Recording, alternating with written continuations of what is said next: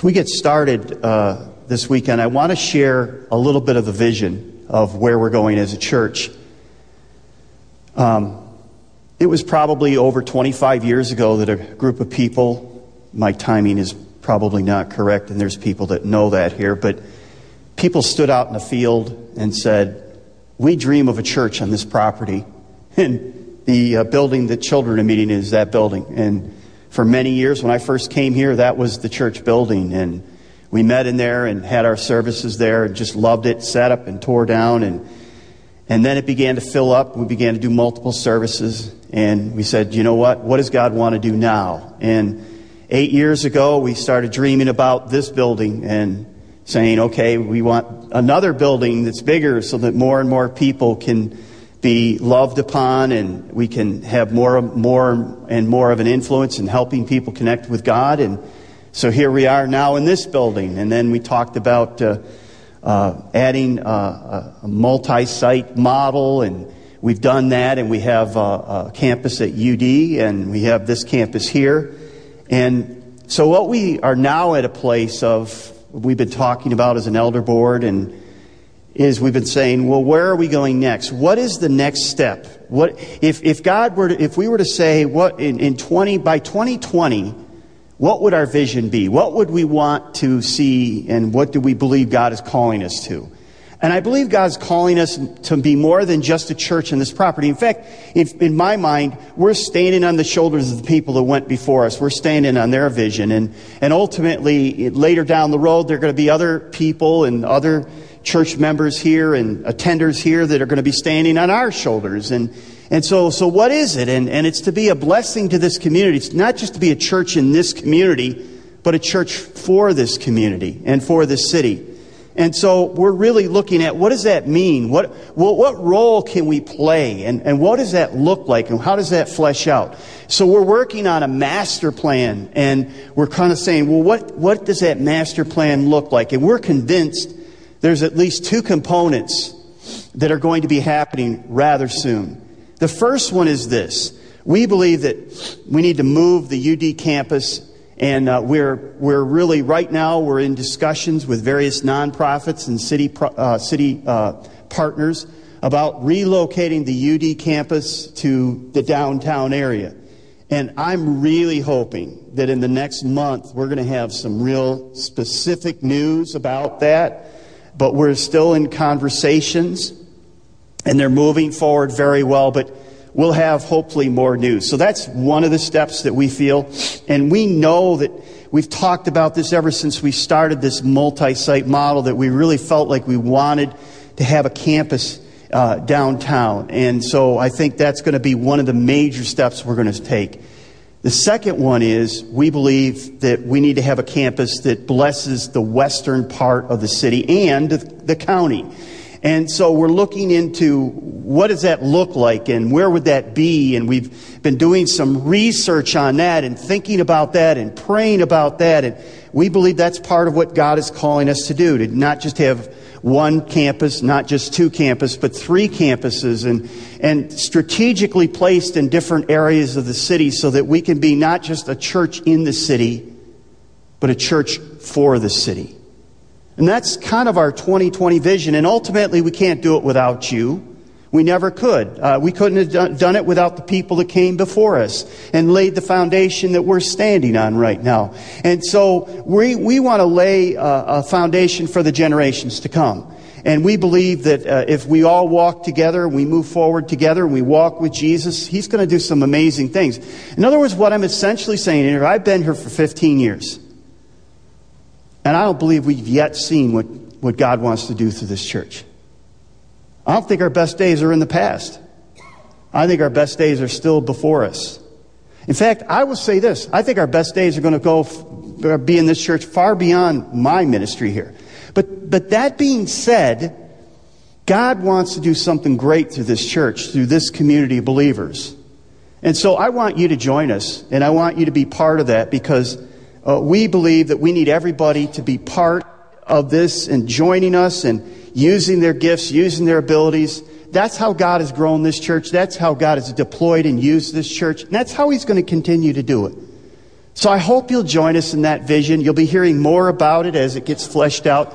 But I just kind of wanted to give you what's on, been on my heart, been in the heart of the elder board, what we've been praying about, what we've been thinking about. And we really feel like uh, some, uh, some exciting things are coming down the pike. But I wanted you to hear it. I want to just kind of spill it out a little bit, and you could share it with other people. Some, may, hopefully, many of you have gotten a communication, and it explains a little bit.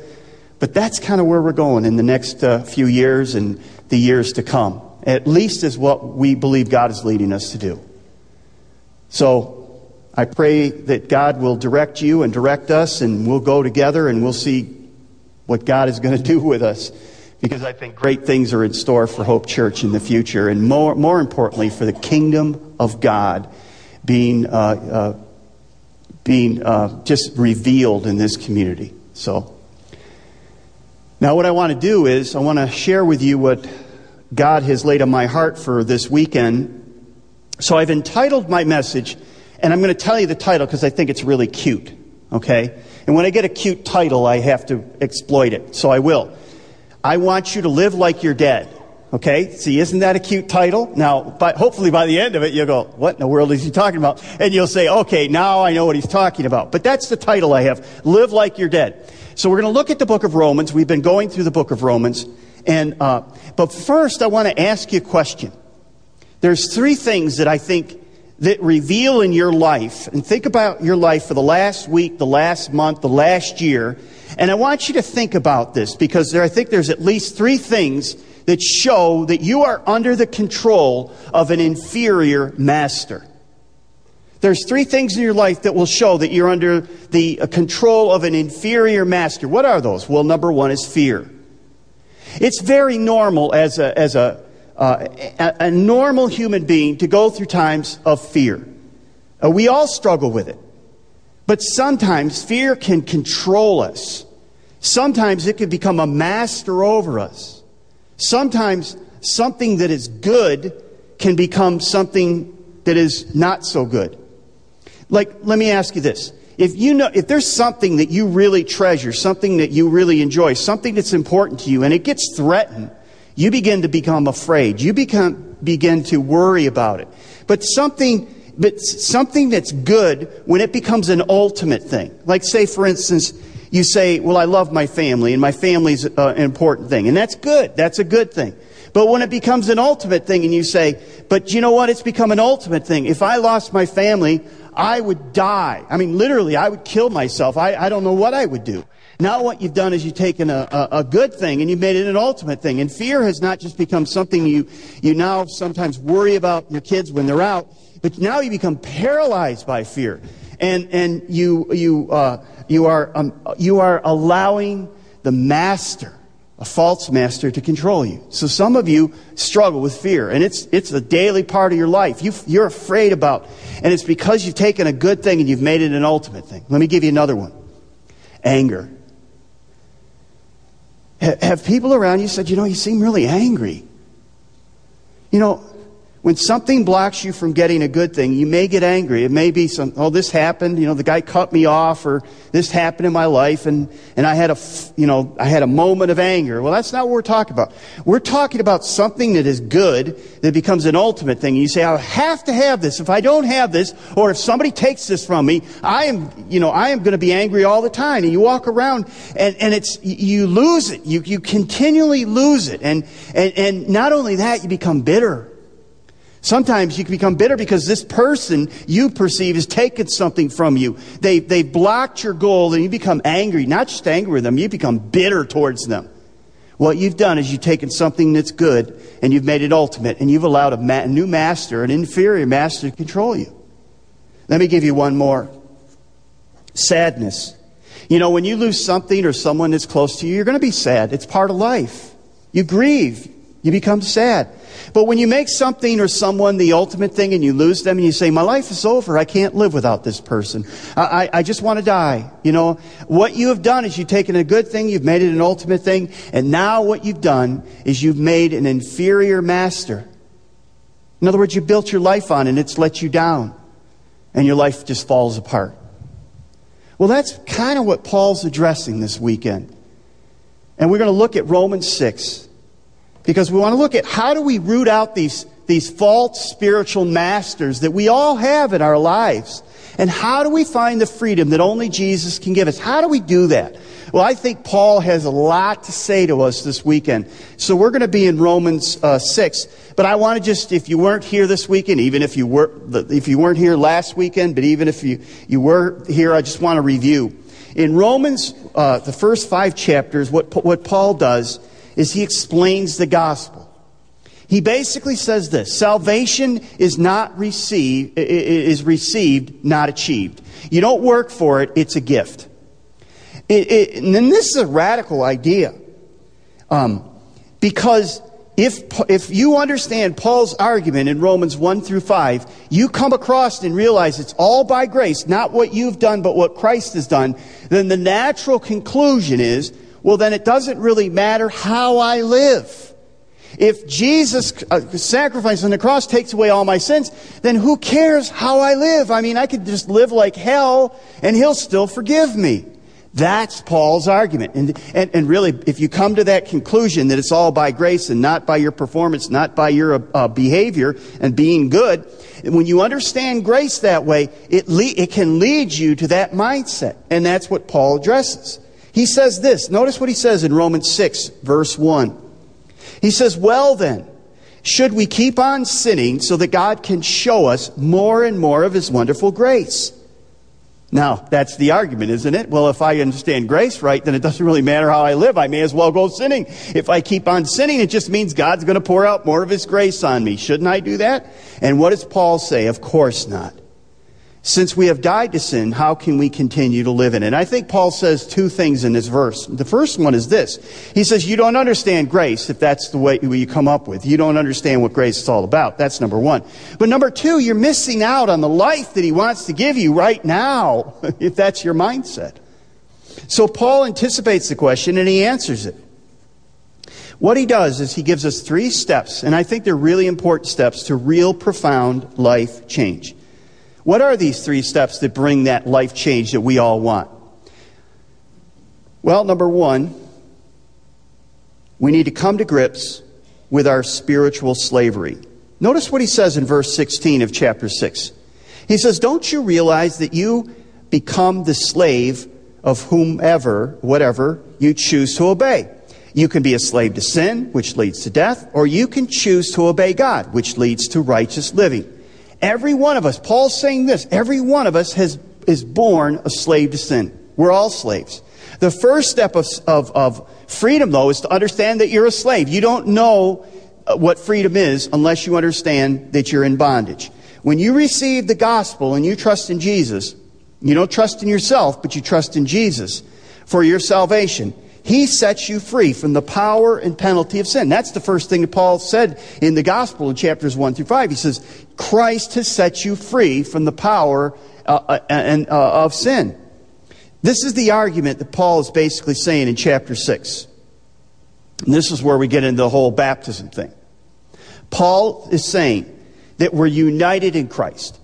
That in verse 2 he says, We died uh, to sin, and we were baptized into Christ's death, and we will share in his resurrection.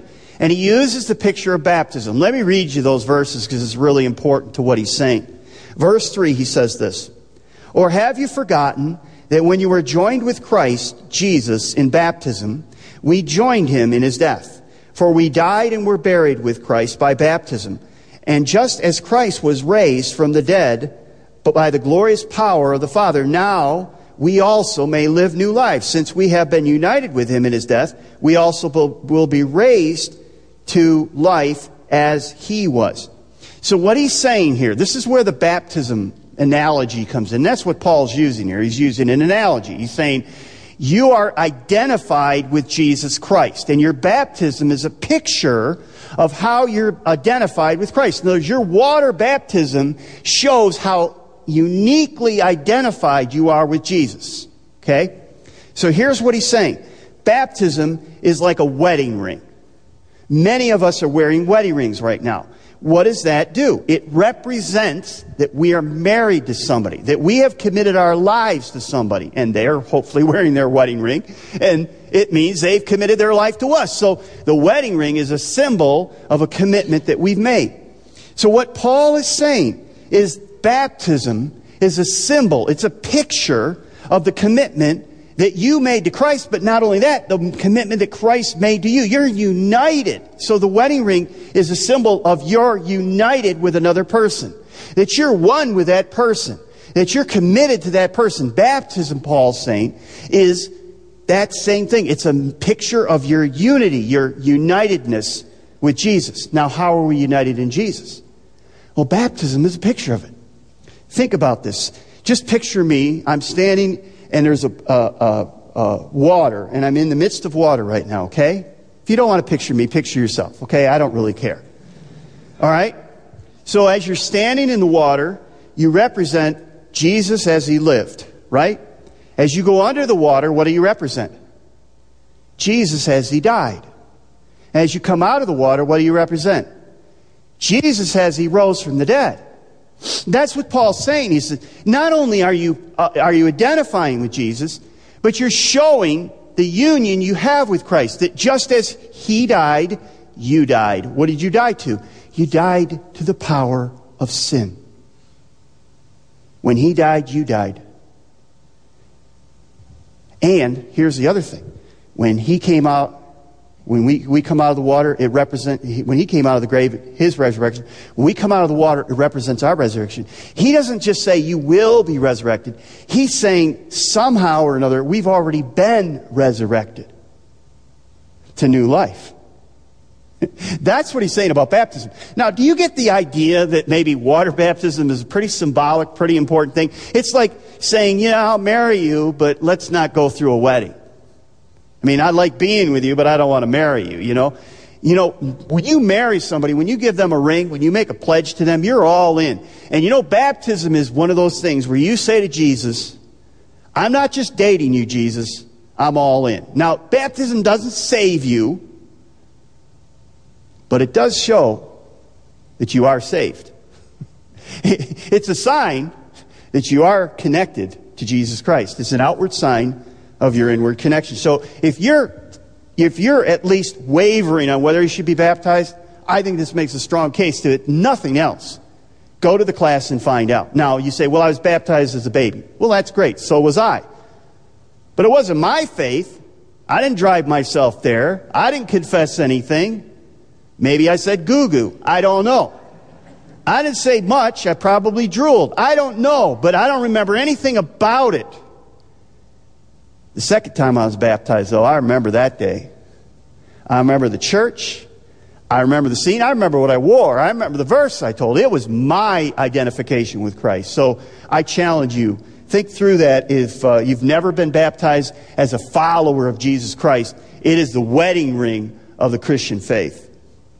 So Paul is saying this. Just as it happened to Jesus, his death, his burial, and his resurrection, so it happened to us. We died with him. We rose with him. We're united with him. And we stand before God with him. When the Father looks at us, he sees his Son. That's where we stand. So that's why that identification is, is so important. Now, why does Paul bring this up? Here's the argument he's making.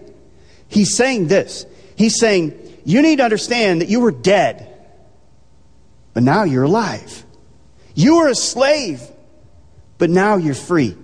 So understand that truth because Jesus has set you free and you're identified with Jesus now. You're a new creature. You're a new person. We are now free to live a new life. We're free from the penalty of sin because Jesus took our sin. He set us free. Sin no longer has a right to be a master over us. We don't have to say yes to sin. We're no longer slaves to sin. But here's, here's what happens. Satan wants you. The enemy wants you to be deceived. The enemy wants you to walk with your head down, feeling bad about yourself, feeling under the burden, th- feeling like you have to obey and you have to sin and there's no hope. And, and the first step of freedom is that you understand that you've been set free from the bondage of sin, that you're identified with Jesus Christ. And when you implement that truth, you will begin to experience the freedom that Jesus promised when you begin to implement that. But this is the only the first step. He gives you the second step in verse 11. And the second step is this we need to consider the truth by replacing the old with the new. Here's the problem it's one thing to know that you were a slave to sin, it's another thing to know that you've been set free and begin to walk in that new truth. So here's what he says in verse 11. So you also should consider yourselves to be dead to the power of sin and alive to God through Christ Jesus. Now, this is really where the real problem comes with in, uh, in our lives every day, isn't it? Really? It's one thing to know that we were dead and, not, and slaves to sin. It's another thing to really live out that we're alive in Christ and we're set free from the power of sin. That's really the struggle. And, and here's the problem. We've been conditioned by our old slave master so that we have patterns that run very deep into our lives and they're hard to break. They're hard to change. We have been set free, but we still live like free, slaves. We must, it's like this. If you were raised as a slave through your first 25 years of life, and then all of a sudden they said, okay, you're free to go. You're free to make your own decisions. You're free to do whatever you want. You, want, you would have patterns in your life that would be so dependent and you would not know what to do with freedom. You would not know how to carry yourself. You wouldn't know what to do. And, and, and, many times that's what happens when we're set free. We say, well, what am I going to do? I've got these old patterns that are, I'm really comfortable with it. I don't know if I want to be free. We'll talk more about that in a minute. But we must repeatedly and continually consider that our new freedom and our standing and decide if it's true. We're dead to the power of sins and we're alive to God. Now, here's, here's what we're really talking about. Can a married woman walk around and act as though she's not married? Certainly, and many, apparently many women do, and many men do.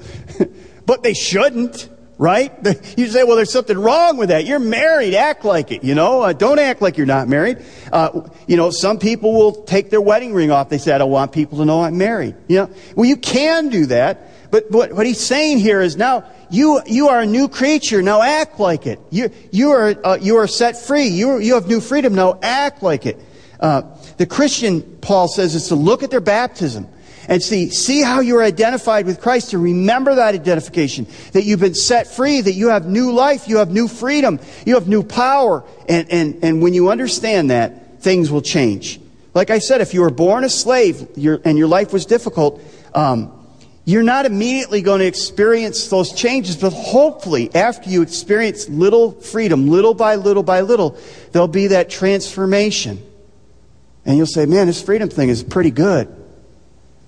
And some of us are experiencing that more and more every day, and others have been trapped, and we just have never come to the point of seeing that we've been set free, that the, the door, the, the, the prison cell has been open, and we never walk out. I want to challenge you to walk out. See, it's one thing to be set free, it's another thing to live free.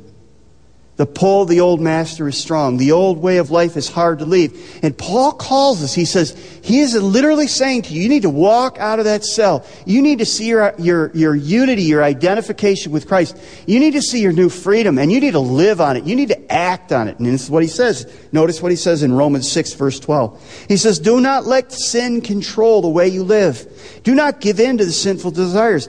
Do not let any part of your body become an instrument of evil to serve sin. Instead, give yourselves completely to God, for you were dead, but now you have new life. So use your body as an instrument to do what is right for the glory of God. Sin is no longer your master, for you no longer live under the requirements of the law. Instead, you live under the freedom of God's grace. See, we must replace the old with the new. We need, to replace our old master with a new master. Uh, we need to constantly consider our standing and state. We must constantly remind ourselves that I am someone else in Jesus. I'm a different person. I'm not the person I used to be. And by the way, if, if we could, we, we don't have time right now, but if I could stop the service right now and say, I just want a few of you to give a testimony of what your life was like before Jesus Christ. You would be shocked. Some people that you know very well, they would go on and they would tell you about their lives. And they would say, that was my life BC, before Jesus, before Christ. But after Christ, you would say, I know them now. I can't believe they were like that. I can't believe that was their life. but it was because that's what the transforming power of Jesus does when we begin to open, we understand the door is open, we're no longer slaves, and we can walk out of the cell. Well, how do we do that? He tells us. That's the third step. We need to commit our whole lives to the process of transformation. Jump down to uh, chapter 12, verses 1 and 2. These are verses that are, you should under, I'll use the word, underlinable. Okay? You should have these underlined in your Bible because Paul basically tells us. And he says this, And so, dear brothers and sisters, I plead with you, give your bodies to God because of all that he has done for you. Let them be a living and holy sacrifice, the kind that he will find acceptable. This is truly the way to worship him. And then he says this don't copy the behavior and customs of this world. But notice what he says here. This is so important right here. But let God transform you into a new person. How? By changing the way you think. Then you will learn to know God's will for you, which is good and pleasing and perfect. Your mind controls your actions. What you think about is how you act. What you believe is going to control your life. And if you believe you're still a slave, if you do, still believe you're under the power of sin and you can't say no, then you will probably have a, a, a life that is filled with failure and disappointment and dis, dis, you'll be just disappointed. But when you believe the lies, you live this inconsistent life. And Paul is saying this. He's saying, You are free from the power of sin. Now act like it. Now act on it. Act on that truth that you're free. So, how do you wholeheartedly embrace this newfound free, freedom? Paul says in Romans 6 16, he says, Thank God, once you were slaves, but now you, are whole, you wholeheartedly obey the teaching we have given you. Two quick things I want to say here. First off, is this we must see that our new freedom is better than our old slavery. That's part of the problem we have.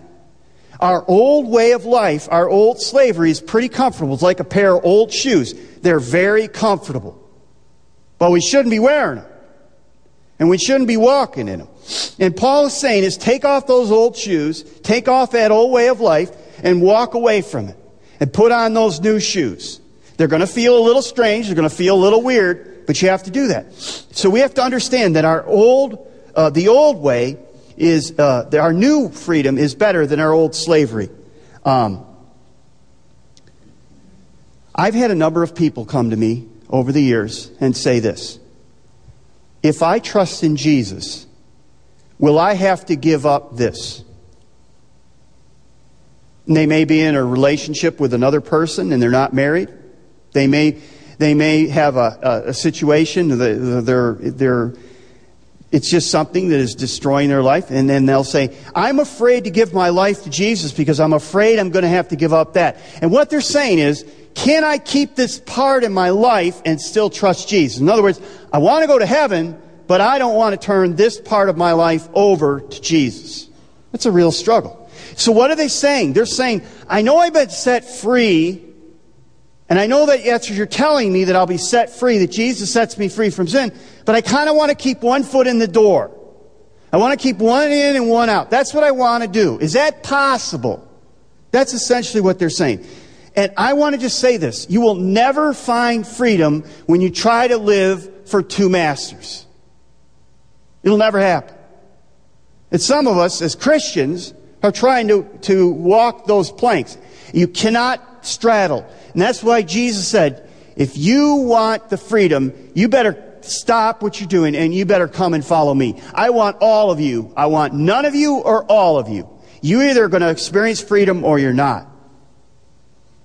Now, some of us are saying in our lives, if I don't have whatever it is, this person, this situation, this job, this amount of money, if I don't have this, I don't believe that God could make me happy without that. I have to have that. And I'm afraid that if I give my life fully to Jesus, He may challenge this area. And I'm afraid that if He takes it away, I'm going to lose my security. I'm going to lose my significance. I'm going to lose my satisfaction in life. And I don't know if I can trust Him with that. Some of us are struggling with that. And I just want to say this to you. You're never going to find the freedom that Jesus is offering by trying to live under these two masters. When we're only willing to give parts of our lives to Jesus, we won't find that freedom. Now, here's the second thing I want you to see. We must see that our new master is better than our old slave master. Who is this new master? Well, he's Jesus. He's the one that got off of his throne and came to earth and lived a perfect life and gave his life for you on the cross. Died for you. He gave everything that he possibly could. The Bible says, Greater love has no one than this, that he would lay down his life. And that's exactly what Jesus did for us. And you ask the question Can I trust him? Wait a minute. Did we just say he gave his life for you?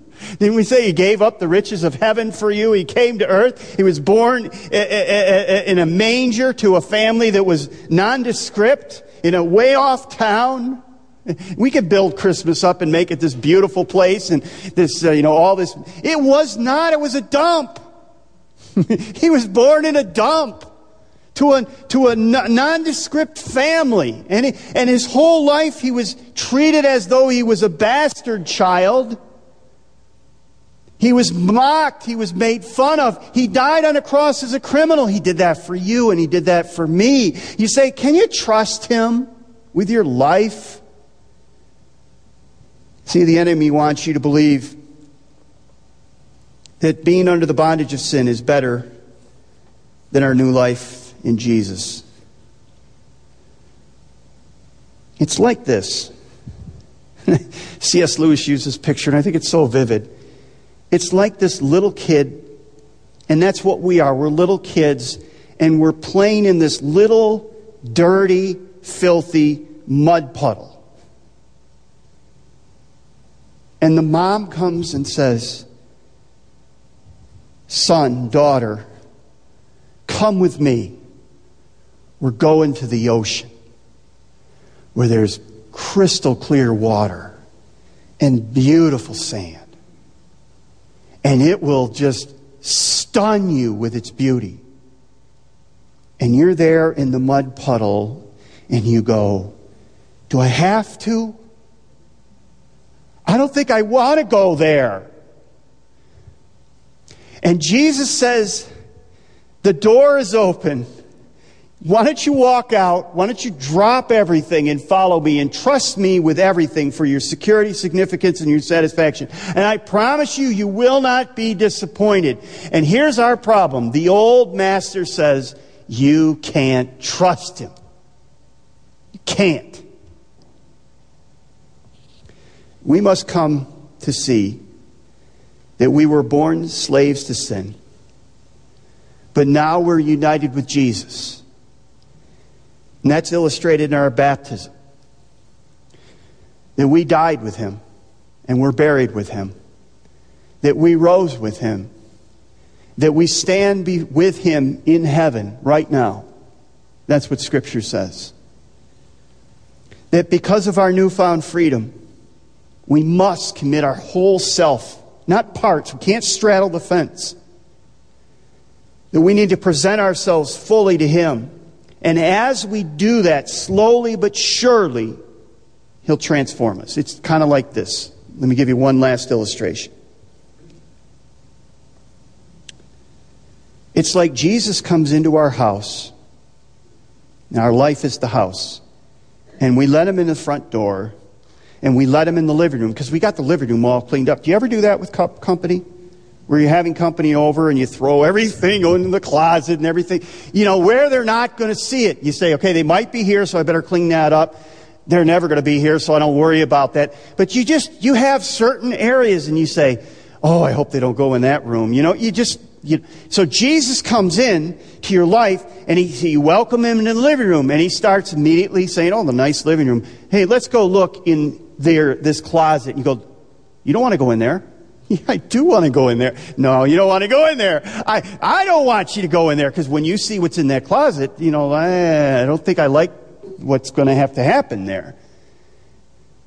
But that's what Paul says. He says, You've been set free, but we got these pockets in our lives, And Jesus is going to come to those doors and he's going to challenge. What is he challenging in your, in your life right now?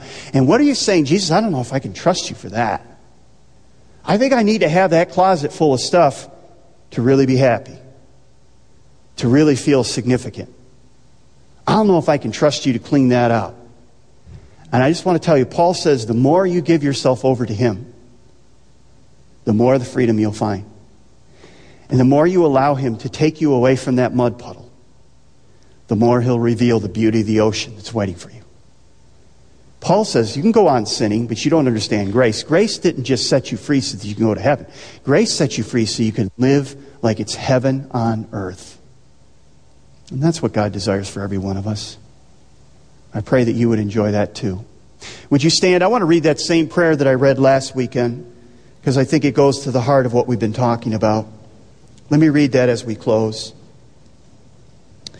Father, because of Jesus, there's nothing I can do that would cause you to love me more.